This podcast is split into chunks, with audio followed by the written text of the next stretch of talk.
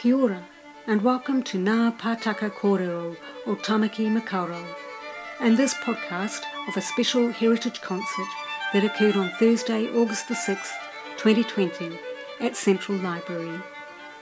My name is Marilyn Portman, and I invite you to sit back and enjoy this presentation called Romanticism in D minor, brought to you by the wonderful Trio Eclectica. Violinist Joseph Chen, cellist Joy Gilbert, and pianist Jenny Jung perform movements 1 and 4 of Mendelssohn's Piano Trio number 1 in D minor, opus 49.